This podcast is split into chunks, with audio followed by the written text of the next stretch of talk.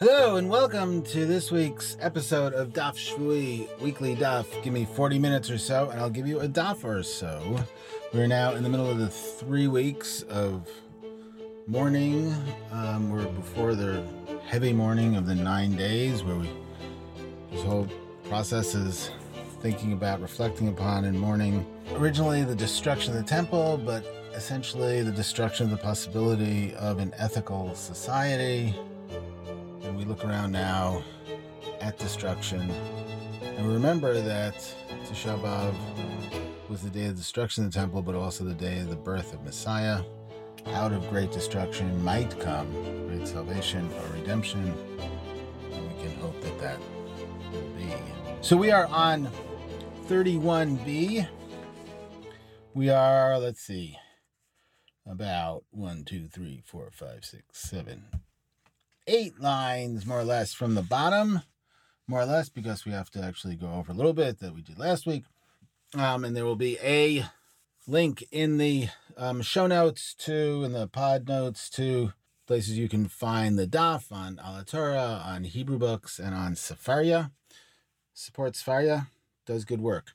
So last week, if you remember, we ended off with Rav Nachman even though he was, uh, Rav Nachman said, Ana achtine, ana maskine, ziluta de beidina lo chayshina, and I, we, meaning Beidin, put him down and we took him up, meaning we put him on the land and we took him off of the land, and we're not worried about the uh, honor of Beitin, or Ziluta Beitin is actually the dishonor of Beitin, and then there was a whole thing about it, and uh, Rava challenged him and about this question of two witnesses who came testify the woman was that a woman's husband had died or that the woman was divorced, etc., and so forth.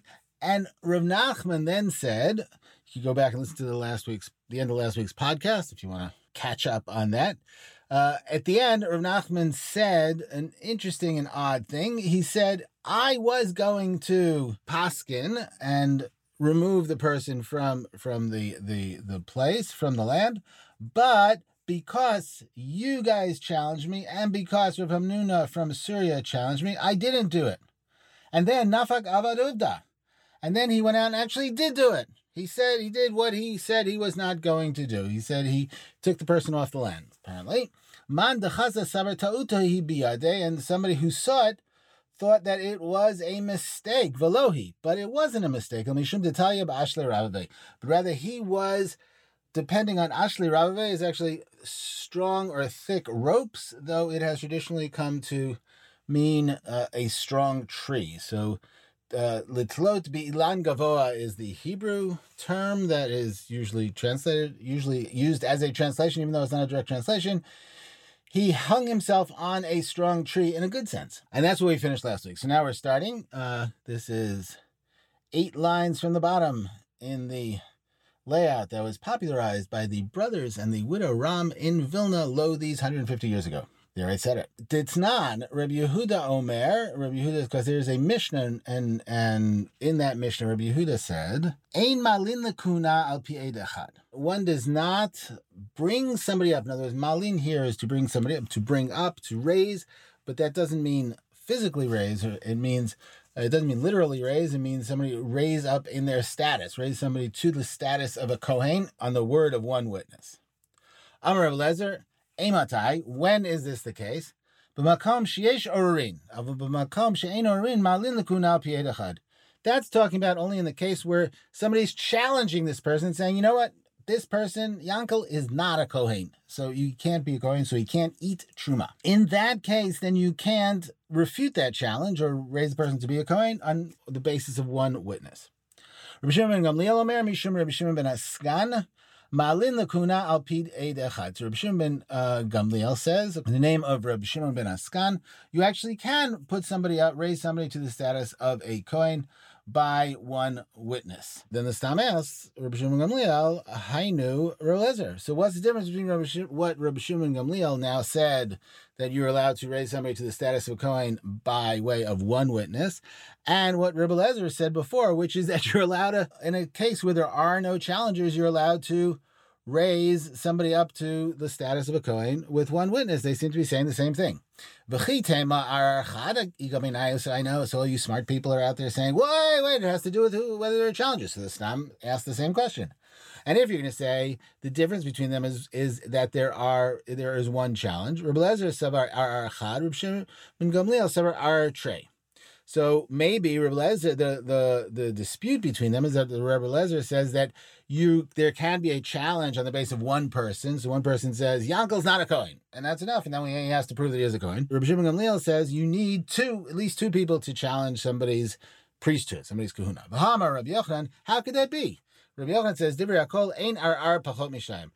Rabbi Yochanan says that according to everybody, you can't have a challenge with fewer than two people. Ella aratre. So we all agree that you need a two people to challenge. But But what is actually the case here? Right. And if you remember, we said that's when the stam is coming and it's turning around what's going on to make it fit what they want to happen. And this is actually a Gemara uh, that's borrowed from, that's originally in Ketubot, where that Mishnah of uh, Ein Malin Lukuna Ella Alpi Ed Achad, Ein Malin Lukuna Alpi Ed Achad originally appears. Hachamayaskinan, in what case are we talking about? Kagon de machzekinan le ba'avua dahai de kohenhu. In a case where we had a chazakah, we had an assumption um, that this person's father was a kohen. Okay, so and a rumor started about this person that they were the son of a divorced woman or a woman who had refused levirate marriage, and therefore uh, they, they were taken off of the level of kahuna. They were uh, lowered from the kahuna from the priesthood. And then one witness came and testified that they are actually Kohanim, pure Kohanim, and not the child of of, of a divorcee, etc. And uh, they were replaced. They were they were returned to the their status as being kohanim, or uh, according to some of the manuscripts, kohen gamur, that they are complete, pure, full kohanim. And then two more came and said, "No, that's not true. This person is the son of a divorcee or a person, a woman who refused levirate marriage, and they took him down again. And then you had another witness who came and said, No, he's a Kohen. And according to everybody, these two testimonies come together as one testimony of two witnesses. And what are we talking about? We're talking about the question of whether we worry about the the dishonor of the Beit Din because of the soap opera of he's a Cohen, he's not a Cohen, he's a Cohen, he's not a Cohen. So worried that now the Beit Din are going are, are worried about being uh, uh, dishonored. Rabbi Lezer Savar Keben Dachtine Lamaskinanle Chashina Ziluta de Beidina. Rabbi says that since he was taken down, we don't raise him up again to be a Kohen. We're worried about the dishonor of Beit Din. Gamliel Savar Anan achtine, anan lo. Rabbi Shimon Gamliel said, we brought him down, we picked him up, and we're not worried at all about the uh, dishonor of the Beitin. So this is the Ilan Gavoa, or the Ashli Ravave, the larger authority, the higher authority, that Rav Nachman was relying on when he was Nafak Uvda, when he went out and he did what he did without worrying about the fact that uh, Beit Din might might look foolish. Matkif la Rav Ashi. So Rav Ashi attacked this. If this is so, so why does it say only one witness came and then another witness came? Even if it's two witnesses, it would be the same thing about ziluta de Beidina, about uh, the dishonor of the Beidin. Elam Rav Ashi No, that's not what we're worried about. Every nobody worries about dishonor of the court in this case. Rather, the dispute here, the machloket, the dispute here is about whether or not you can attach two single testimonies to one testimony of two witnesses. We've looked at the Haitanai, and it's we are uh, this is framed within the disputation of the following Tanaim. The Tanya says in a Braita, Lolam ein edut edutan mitzarefet ad shiru shnehen keachad. In fact, their testimony, the testimony of two witnesses, is not brought together as one until they both see whatever happened as one. Even if they saw the action one after another, and that's not the one we're talking about. But their testimony does not hold up in a court until they testify. Both of them testify as one. Rav Shomim Hayom. Natan says that we hear the testimony of this guy today, and when his friend comes tomorrow, we'll hear his testimony tomorrow. Kind of like Rav Huna saying Zuba b'fnei atzma umeidav Zuba b'fnei atzma umeida, but in a different case, Rav Huna said, remember last week at the top of Amid Aleph Amid Bet that if you have witnesses, you have uh, witnesses that are contradicting each other, so each set of witnesses can come and testify by themselves, and that's a different case. But here we're saying that so Rav Natan says that you hear the testimony of one witness today and another witness tomorrow, and they are mitzvah if They come together as one testimony. And so that's actually what we're talking about, and that doesn't help us out at all. It's not a matter that's a proof for Rav Nachman to say Zilutu Lebeidina lo chayshinan, but um, in truth, Rav Ashi says as a given that the kuliyama lo chayshinan zilutu Lebeidina, that nobody's worried about Zilutu Lebeidina. Now, so I just want to spend a little, you know, a couple of minutes here on the concept of Ananachtinan Anamaskinan, we raise up, we go down, we, we we lower, in which it's it's pretty obvious that the original place of that that concept is I don't know if it's obvious. It's probable that the original place of that concept is in Ketubot because there we're talking about Ma'alin Umaridin, which is actually the Hebrew translation of Machtinan and Maskinan. Machtinan and Moridin from the word Nechuta, and Maskinan Asek Nisak uh, Ma'alin. And that was transferred here to our case. That's why it's not, it's, it's kind of like here we're talking about taking a person away from the land or taking the land away from the person. It's not nec- it's not exactly machtinan and maskinan. It's not exactly putting him down or putting him up. That the the the directional directionality of those phrases actually doesn't doesn't really fit. But that's besides the point. The question is, this brings up the question, which is more of a contemporary question, the question of appealing. Right? What does it mean? And it's the question that some people that is called in, in contemporary conversation, Sofiut Hadin, the finality of judgment. So, for example, when does a court stop listening to more testimony? So, in the American system, fact finding is generally a job for the trial court, not for appellate courts. In other words, when you go into court and in a, even in a murder case, it is the job of the trial court to find the truth, like what happened, fact finding. There is an exception, however, to this. It's not it's not absolute. A finding of fact can be appealed on the grounds that it is quote unquote clearly erroneous.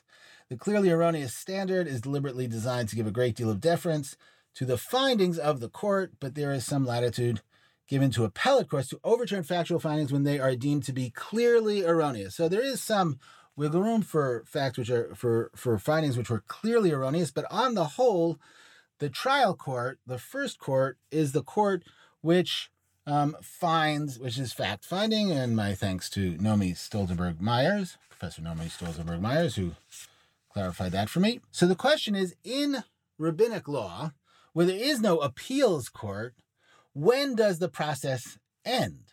Right? If you have that could be, in other words, if we want to put ziluta de bedina, the uh, dishonor of the court, in another in other terms, do we have an appeals process? Can we keep bringing more proof, more testimony? There is a an interesting text which intersects with our text, and that is the Mishnah in Sanhedrin, the third paragraph of Sanhedrin, Mishnah Chet, calls man shemevi ra'ayah soter etadin. Anytime a person brings a proof, he contra- we contradict the we we knock down the judgment. So if a judgment comes down guilty, a person whenever it seems kozman shemibi raya whenever the person it seems the person can bring new evidence and and then the judgment is thrown out and we sit again and, and we see whether or not it is. Amrulo So if they said to a person, if they said to a litigant, now the, they said to a litigant, this like unfolds here. Any proofs that you have, you should bring in the next 30 days. If he found it in within 30 days, we throw out the judgment. After 30 days, we don't throw out the judgment. Amar Rabbi Shimon Gamliel. Maya says that Shalom Matzah b'toch shloshim yom, Matzah lachar Shimon Gamliel says no. What's the guy going to do? What's the person going to do if he didn't find it within 30 days, but actually found contradictory proof after 30 days? Amrulo, Vamar. They said to him, Bring witnesses. He said, I don't have witnesses. Amru Have Raya, Amar Ainli Raya. He said to him, Bring a proof. He said, I don't have a proof. And afterwards, after the time, he brought proof or he found witnesses. This is considered as nothing. Once again, saying, What's this guy going to do? They didn't know that he had witnesses or they didn't know that there was a proof. Amrulo, Have Edim, Amar Ainli Edim, they said to him, bring witnesses, and he said, I don't have witnesses. Have Amar Ainli Raya, bring proof, and he said, I didn't have proof. Ra'ash bedin v'amru kirvu ploni uploni raya mitoch afundato. But if he saw that the judgment was coming to an end, and he thought, um, and he thought that he was going to be found guilty, so he said, you know what? Bring Plony and Plony, you know, Joe and John, and they will testify for me. Or he took some uh, proof out of his pack, literally afundato, out of his, you know, out of his back pocket. This is nothing.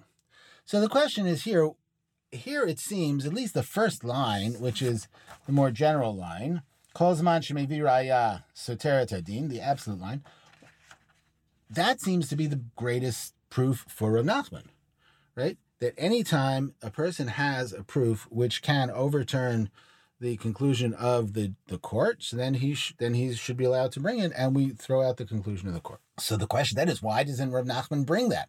Why does it have to say Talia be'ashli Rabbi, um, and then goes on this whole long and convoluted um, discussion of this case of the Kohen being a Kohen or not being a Kohen. So it's an interesting question, and and it seems that the connection between Rav Nachman's psak and the Mishnah in Sanhedrin is not direct, right? Rav Nachman's psak is more about Rav Nachman is, is more in, the Mishnah Sanhedrin when it says Ra'ya right, is talking about substantive law. In other words, it's saying that the difference is that uh, Rav Nachman is more interested in process. Right? It doesn't make a difference what the substance is. It makes a difference that there is another witness or another proof. The Mishnah Sanhedrin is about substance that there is more evidence that can be brought to overturn the conclusion that we had now. So therefore, Rav Nachman's the, the, the in Sanhedrin doesn't necessarily aid Rav Nachman because Rav Nachman's interest is in is in the process of Beidin or not interested in the process. In other words, Rav Nachman is just saying that we have to go ahead because there is another step in our in our process of fact finding, and the Mishnah in Sanhedrin is saying that it has to be actual facts, which we see by the last clause there that if somebody pulls like a fact, as it were, out of their back pocket at the last minute, we disregard that because it has to be substantive. So that's the difference between here and there. The other important, the other interesting thing is that there's also a, a you know a, a, conversation about ta'uyot, right? There's ta'ut bidvar mishnah, ta'ut bidvar halacha, which we have in Sanhedrin. In other words, there is what happens if a court makes a mistake in black letter law. Right? There's a mishnah that says this is forbidden and the court says it's permitted. Or the Mishnah, the, the, the Mishnah says this person does this, he, they're guilty, and the court says they're innocent. As opposed to bidvar halacha, which means that there is in reasoning. You make a mistake in, in reasoning. So those are different types of mistakes than what's going on here, because this is not a mistake here. It's a, another step in the process, or in the Mishnah and Sanhedrin, it's more evidence. And that's not a mistake. That's a changing of the reality, as it were, right? In other words, somebody brings more evidence. So then that's different than if you have a mistake. And what do you do when the court makes a mistake? This week's podcast is brought to you by our friends at Plugta, the original social conflict consultancy. Ever wonder how to resolve those awkward social situations where you were throwing a party and you invite one person, but you meant to invite another person? And you really like the one person, but you ended up inviting the person you really hated? Because their names were really close and your fingers are really fat and they hit the wrong name, and then you left a message and the wrong guy came to the party, and now what do you do? Well, let me tell you. Plugta was created for just those situations. With their patent pending Kamsen Bar Kamsa method and their JBID solutions, that is, just burn it down, you won't have to worry about these situations anymore. You will be able to enjoy your parties without the pesky people who just want to poop on your party.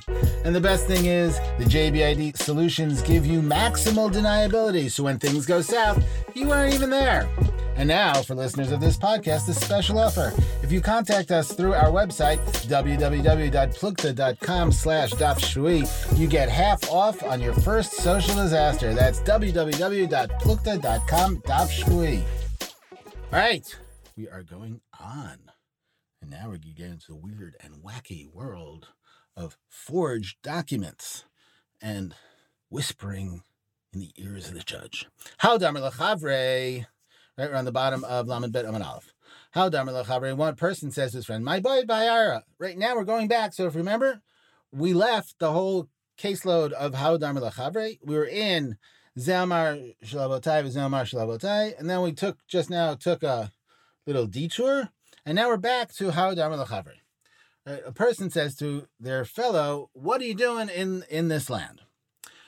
In this piece of property? Amar le Minach Zavinte Bahashtar. So he says to him, What are you talking about? I bought it from you, and here's the here's my deed, here's my contract. Amarle Shtar Zaifahu. Said to him, This is a forged document. Oh my god. Gachin Lachash Rabba. So this was obviously before coming came before the court of Rabbah in Shtar Zaifu, and he bent over and he whispered to Rabbah, the guy who was being challenged, you know what? Yeah, it is actually a forged deed. Mihu shtaramalia havali irkas. However, I had a good deed, a real deed, and I lost it. Va'amina inkit hai biyadai koldu. And I said to myself, I thought to myself, you know what? Or I said to myself, you know what? I'll just take anything and I'll bring it and and uh, I'll have something to show. I'm a rabba, so rabba thinks about it and says, Malo Shakir. Why, why should we disbelieve? Why, what is he what does he gain by lying? If he wanted to, he could have just continued saying this is actually a good deed. Amarle Rav Yosef, Amai Rav Yosef said to him, Why are you relying on this deed? This deed is basically like a, a fragment of pottery. It's nothing. It is forged. What are you even thinking about it for? Okay, so a couple of things here. First of all, there's a Rabba Rava dispute in the manuscripts, though it's probably Rabba because it's Rav Yosef, right? Rav Yosef and Rabba appear together. Though it is interesting that, you know, consistently in some manuscripts, it's actually Rava in the Oxford manuscript, uh, especially, and also in the Florence manuscript, once and not twice. Okay. That's neither here nor there for now, unless we were doing other things. But the question is, what do we mean by shtara zaifa? Right? And why would Rabbah take that seriously? So, what is Rabbah's argument? Right, Rabbah's argument is he could have said it's a good shtar. So, based on that, more or less, starting with the Rif, right, Alfasi in the 11th century in Tunisia, in Fez, Tunisia, that's why it's called Alfasi in Fez, Morocco, and then he moved to, to Toledo in Spain. But in, in any event, in the Halachot, the Rif says, and then the Rash, then the Rashbam and the Adrama, a whole bunch of people say that it's not actually a forged star, but it's a star amanan. What's a star amanan? A star amanan is a contract that you sign to say, I am going to buy this piece of land, or you will sell me this piece of land. So it actually has the witnesses of Adim, of, of, of witnesses, who say, you know, this is going this is this is a future sale deed. So that is what he presented. So therefore you have actual witnesses who were there. And apparently it was it was close enough to the language of a deed of sale that it could pass as a deed of sale. Right? So therefore, that's why Rabbah said, why is he going to lie? That he could have said this is a good star because it actually has the signatures of the witnesses. Now there are some some people who say it's actually star Zaifa, right? It's a real forged star. The Rashbam doesn't like that. Rabbeinu Hananel um, has that as a possibility. The Rambam, though, seems to go with that possibility. Maimonides in the Mishnah Torah says, Ho'il ve'ilu ratzaya omer bishtaro sharemu kuyamhu hareze ne'eman. He goes with the migo. He says, with Rabbah, behold, right, since he could have said, since he could have, if he had wanted to, said about this deed that it is already upstanding, right, it is already, has already been um, certified, um, it's believed. And and the, we don't take the field from him, and he just has to make a take a, a shvat an oath that he's not lying. So that's the the question of shtar zayfer, which seems to which is which is interesting because Rabbah seems to just move on from the fact that there is a forged shtar here, right? And and and it doesn't bother him, and actually uses that as as okay. And Rabbi Yosef once again saying things like, you know, Mala l'shaker doesn't work in this situation, just like we had before. Mala l'shaker doesn't work in a case of witnesses. All right, next case. How damar lechavre, a person says to his friend, Havli mea zuzi de masikna bach. So this case, exactly parallel to the case before, one says to their fellow, Give me a hundred zuz that I loaned you, and this is the deed. Right? Some masikna is in our printed editions, and some of the manuscripts, some manuscripts have ozifna, which is another word for loaned you. Amalei shtar The guy says, no, that is a forged deed. Gachin lachish rava in shtar zaifa. So he bent down and he whispered to Rava or Rabba. All the manuscripts, most of the manuscripts have Rabba. We'll go with Rabba. The printed editions have Rava. Gachin lachish Rabba in Shtar. They he bent down and he whispered into Rabba's ear, "Yeah, it's really a forged document." However, I do, I did have a real good deed, but it got lost. Amina, and I said to myself, "Inked hai biyada biyadai koldu." I will just grab anything in my hand and I will bring that. Amar Rabba. So Rabba said, Malal Shaker, Ibai Amar Le Shtar Mayu. What's what's he gonna lie for? If he if he wanted to, he could have said it's a it's a it's an upstanding star. Same exactly the thing before. Amar Rabbi Yosef, Amaika Samchet Hai Shtar, Hai Shtar Chas Babamos. So Rabbi Yosef says, What are you talking about? Why would you rely on this deed? This deed is nothing but a shard of pottery. So we have the structurally similar cases. However, the answer about whether or not the star works is the same, but different people end up with the money or the property. In other words, that the person demanding the property in the first case loses out, and the person demanding the money in the second case um, wins. Amrav Idi Bar Avin Hilchatakabati Duraba Ba'ara Hilchatakabati Durab Yosef Bezuzi. The halacha is like Rabba in the case of the land, and the halacha is like Rav Yosef in the case of the money. Hilchata Garaba Ba'ara Dehecha de Kaime Ara Tekum. Kavate de Rabbi Yosef Bezuze Dehecha de Kaime Zuze Lokmi. So the halacha is like Rabba in the case of the land, because where the land is, it stays. And halacha is like Rav Yosef in the case of the money, because where the money is, it stays. In other words, we're not moving land or money. We're just, that is the principle. The principle is that where the principle is stasis. Where the money is, is where the money is. Where the land is, is where the land is, and it's not um, the question of whether or not we're not. It seems that we're not really uh, the the case the the the decision in the cases does not turn on whether or not we believe that the star is a good star, but rather it turns on the fact that the where the it's it takes more judicial strength to alienate money from the present owner of the money or of the land than it is to just leave it there. Okay. Hahu arva da lelove, havli de parati lemilva ilvach v'hashtar.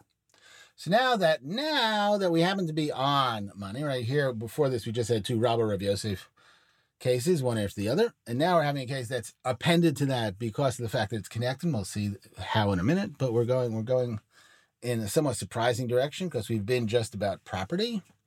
But there was an arev. Now, arev is like a middleman in a loan. How arva, it literally means a, a guarantor, but here it's not a guarantor so much as somebody who helps make the payment, the repayment of the loan.